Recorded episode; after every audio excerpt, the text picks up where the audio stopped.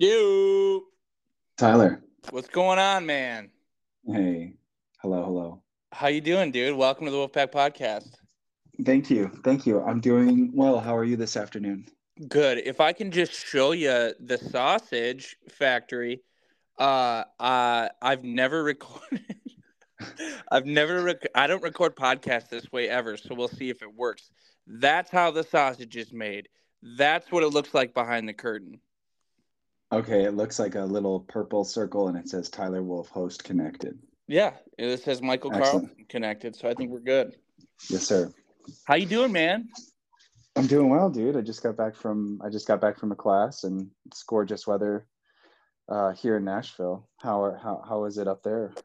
It's good, man. It's uh, a little cold, a little rainy, but it's good because it's that first, first like um, we're in the honeymoon with with autumn. I mean, you grew up up here, so you know, but it's like Mhm.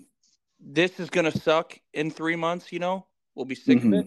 But right Mhm. now, it's all it's just cozy. Yeah, yeah, that's a it's a really great in the Midwest. I mean, that's definitely one of my favorite times of the year and one of the coolest times I feel like in in any like weather environment is is autumn in the Midwest for sure. Yeah, a hundred percent. Now Yeah. you have already been on the show, but life has changed. So if I I'm gonna bring people up to speed on your life, and then you correct me if I'm wrong. Last time you were on the show, you lived in Janesville. Now you and your wife, your amazing wife Cameo, have moved to um, Nashville, Tennessee. Yes. You're at Vanderbilt University pursuing a master's degree, and you're a fiction author. Correct? This is correct. And I'm glad you cleared this up because I'm assuming a lot of the listeners need to know this. Well, the reason I Um, the reason I rushed through it is because as it, I want I want to hear all about that if that's what you want to talk about.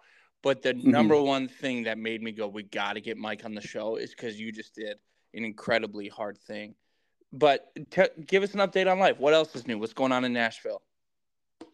Okay, thank you. You're so sweet. Uh, yeah, thanks for having me on, man. Um, I the only time I think I've been on a podcast is when Brandon and I did ours for just a little bit, and we didn't.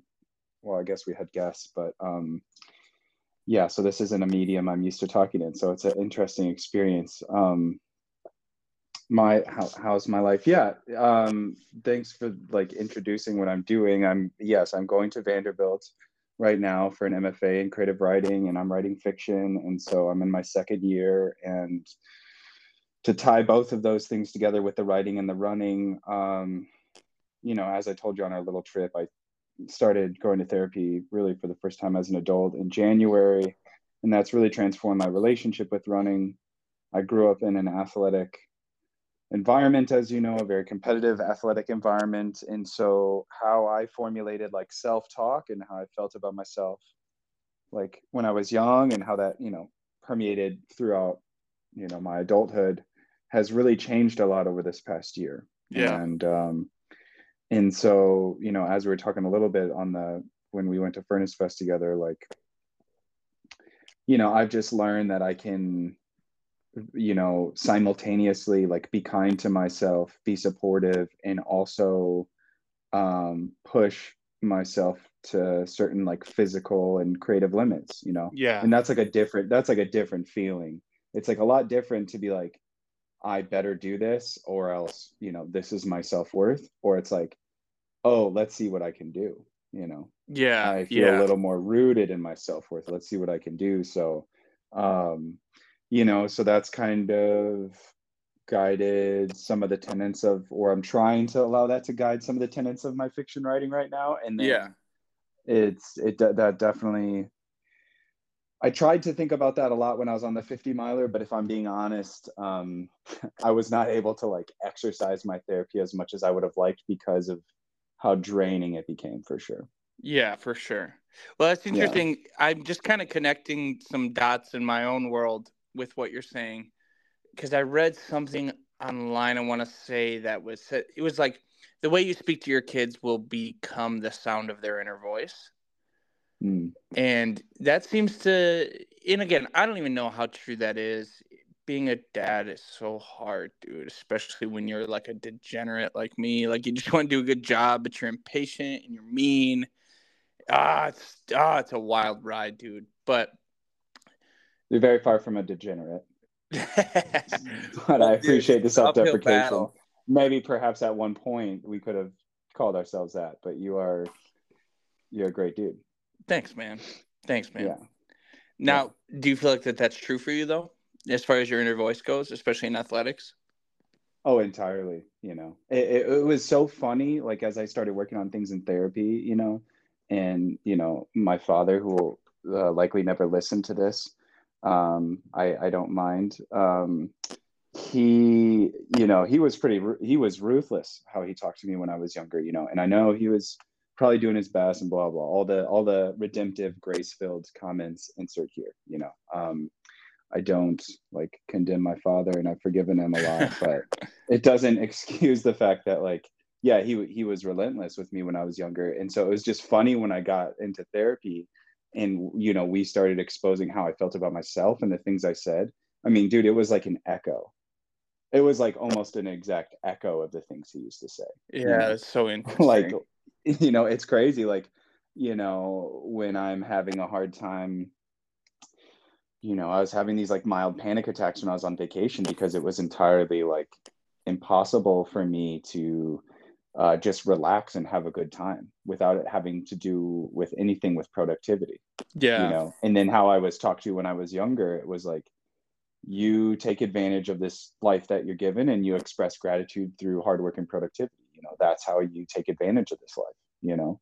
Yeah. Um, and which you know, so many things can exist at the same time. It doesn't have to be exclusive. But I didn't know you could feel both that way, and you could be like, but I can also go on vacation, and that's okay.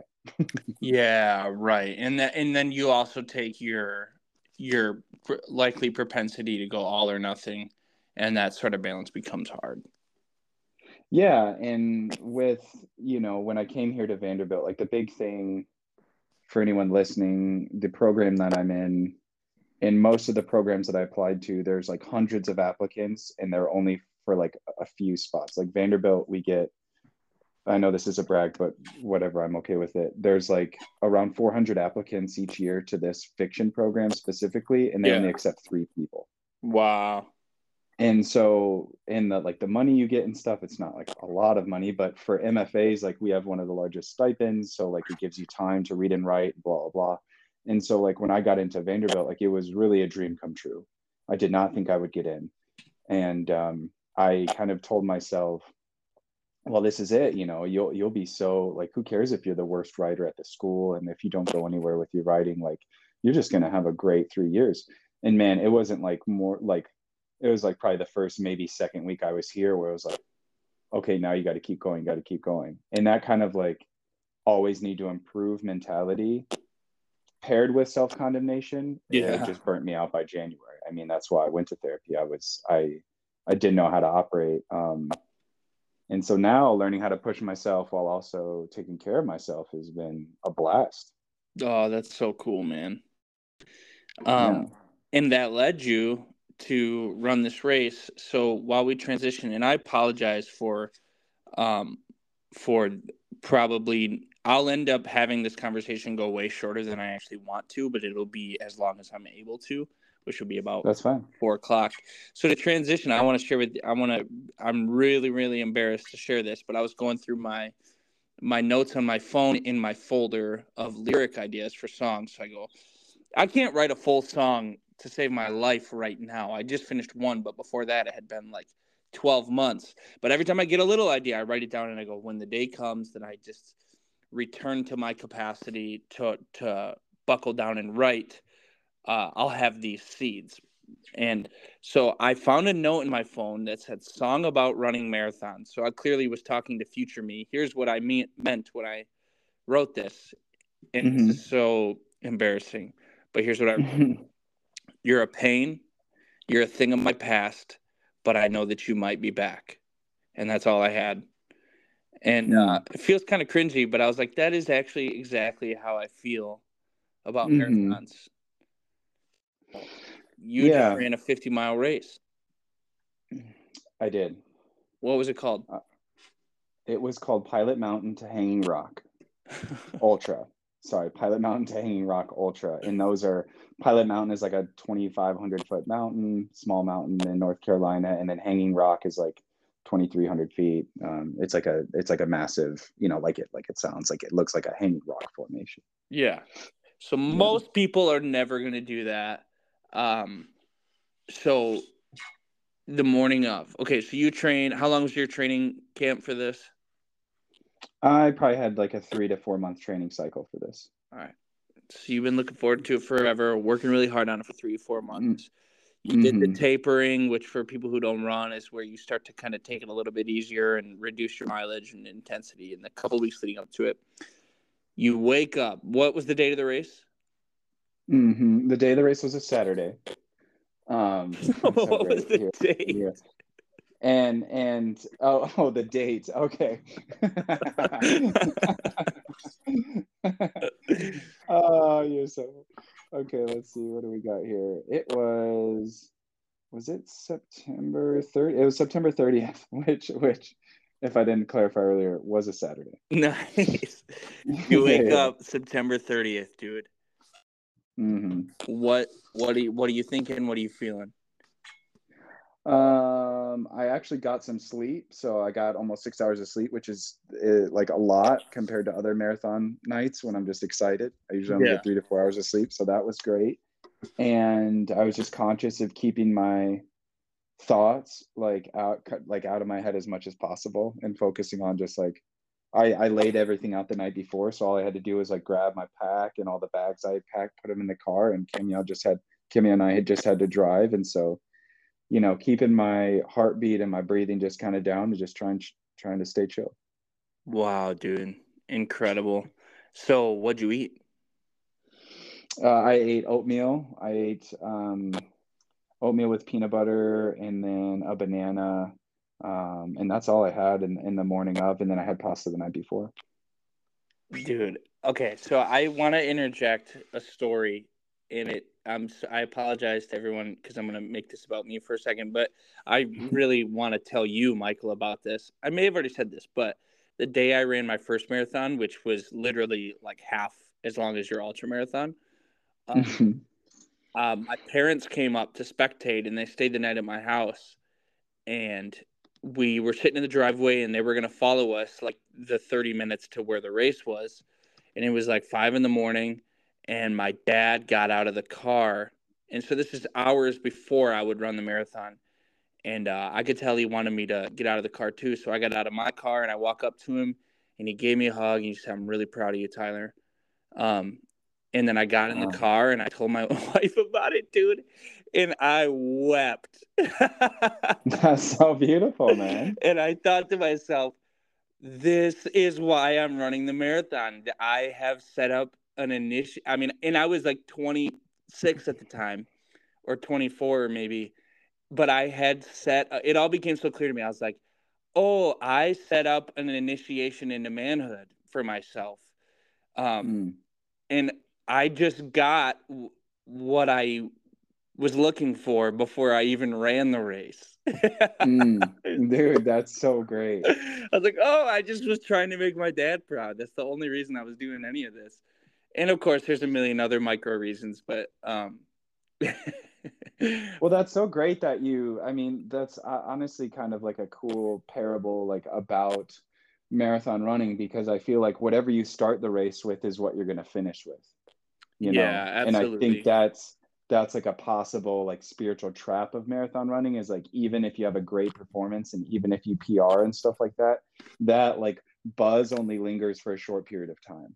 Yeah. So I think, and that's probably to me, that's just kind of one of my, I guess, thoughts on life in general. So I think the fact that you had that feeling of fulfillment or whatever, uh, I think that's beautiful, man. I, dude, I am so lucky to have had that experience because I know not everybody does. So yeah, hell yeah. All right, man. Tell me about the race. Uh, I was following okay. you along every step of the way via the the digital tracker or whatever, and it freaked me out because your update stopped at mile 46. I was like, did he just break a femur or something like that? yeah, yeah, yeah. yeah um it's funny because that happened because i didn't know how to turn the app off it was it was really difficult and i just i had finished and so that's the whole thing but um yeah the race man um you know um thanks for uh, it's very sweet for you to want to have me on your podcast and ask me about it. So i'll get that out of the way. And um you know the race went i think as good as it possibly could have went. Good. Um it was um, i felt like i was kind of cruising. Um, well i'll just tell this i'll just cruise through it. It opened multiple things went wrong in the beginning okay, okay? Uh, i out of all the things that i left at home i left my headlamp oh. so you need to start with a headlamp because it was dark for nearly the first hour and a half of the race um, however i let the race directors know and they had someone bring me an extra one so i put it on made sure it like worked or whatever during the day that morning I turned the thing on and like, yeah, that the bulb like was on, but it like didn't work. So we start the race and I'm like, dude, I don't have a headlamp. So then I have to like follow directly behind someone uh, who has a headlamp. And then the race split off into like kind of like two packs. And one was going really slow and one was going faster than I wanted to.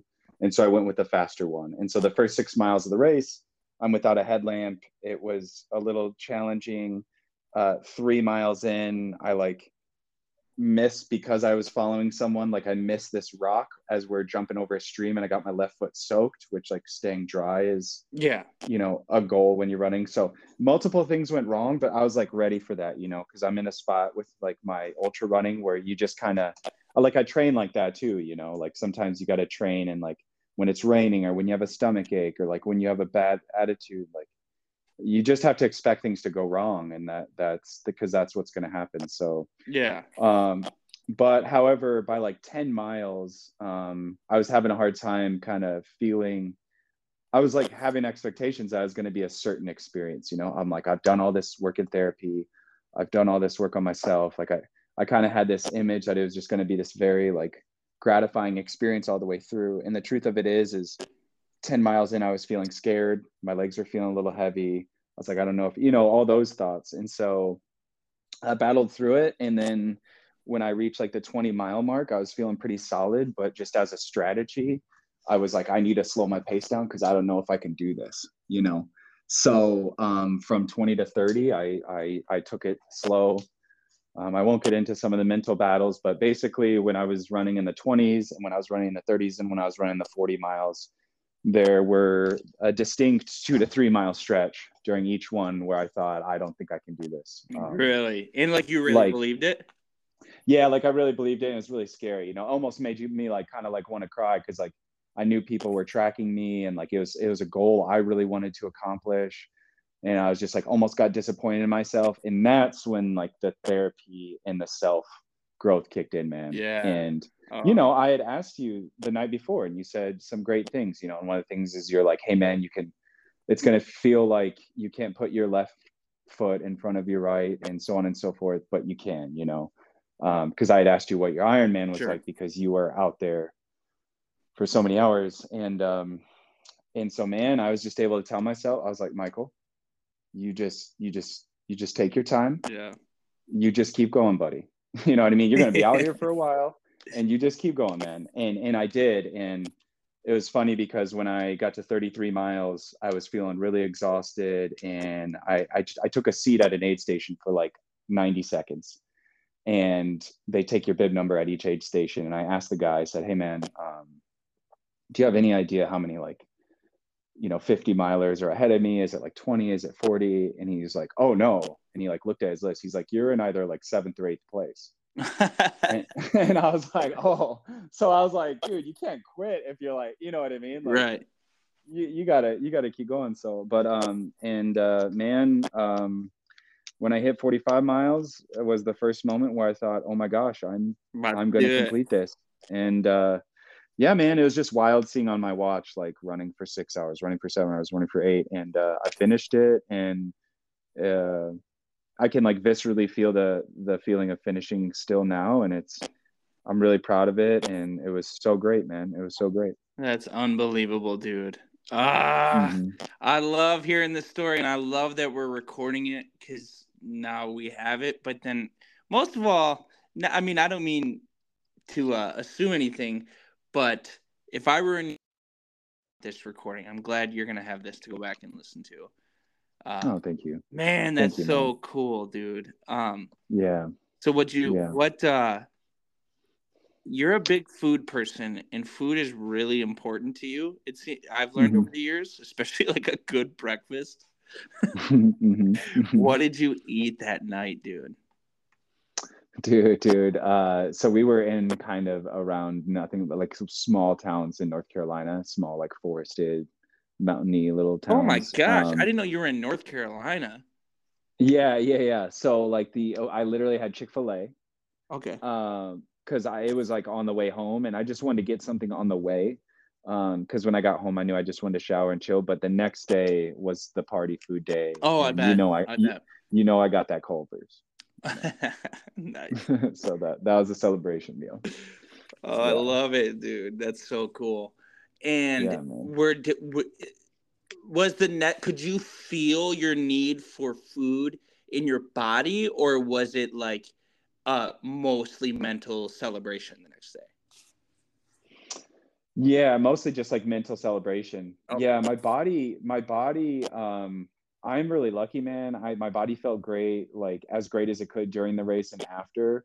It was just like the the general fatigue in the body. Uh, it was a new level of fatigue I've never felt before. Yeah. Um, but like it never felt like I never felt like I was without nutrition or hydration. And then same thing the next day. Like I felt a wall of fatigue and needed to get some rest, but um, my body responded super well, and I was really happy about that. So awesome, dude. So awesome. Yeah, man. Yeah, dude. All right, so, so. I don't want to get let an we I gotta go here soon, but I don't want to let an episode mm-hmm. go by without uh, touching on the theme of the show because the Wolfpack Podcast is a show where if you have something smart to say, somebody probably already said it better. So we recommend mm-hmm. resources because so much of our conversation, especially you and I over the years, has been, "Hey, I heard mm-hmm. this band. Have you heard them? Or I heard this song. I got to show it to you." Um, mm-hmm. so that's the theme of the show. What it, it if I can kind of pigeonhole you, um, mm-hmm. yeah, yeah. Uh, what is a book that you've read in the last year at Vandy that uh, you really think people should should read? Oh man. Um, and okay. which part of the Twilight trilogy is it? follow up question. Quick follow up shout out. Shout out to all the twilight fans that listen to this podcast. We are twilight we are pro twilight. Um to clear that up.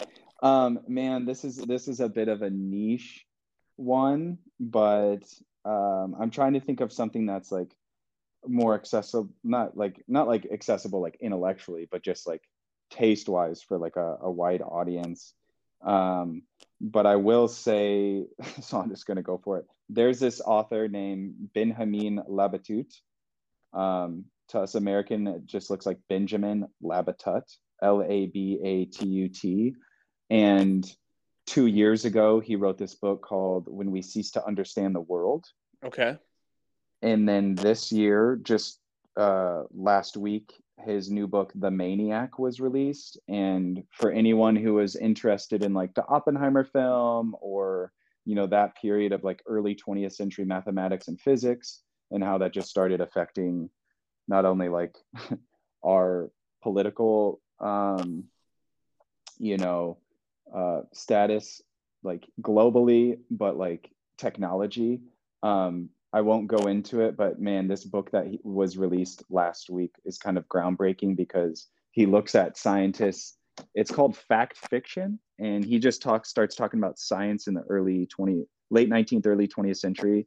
And basically not to spoil anything for anyone but he follows it along and we start seeing how like ai um, starts emerging from you know mathematics and physics and the concept of ai and it's just like really really interesting. And as an author he's just doing something really interesting in the field right now where he's taking like real people and real events but he's threading them together with kind of like some fiction, but it's just it's just kind of wild. So Benjamin Labatut, Labatut is uh, great, and um, yeah, I think uh, I would I would say that, and I, I can't. Um, Also, and then I have one of my mentors. Her name is Meghan O'Gieblyn. She writes a column for Wired magazine Oh, called nice. Clouds called Cloud Support, and it's pretty profound. It's just like a five to ten minute read, and each month you can access it online. Go on Wired. You should hopefully get a couple free reads.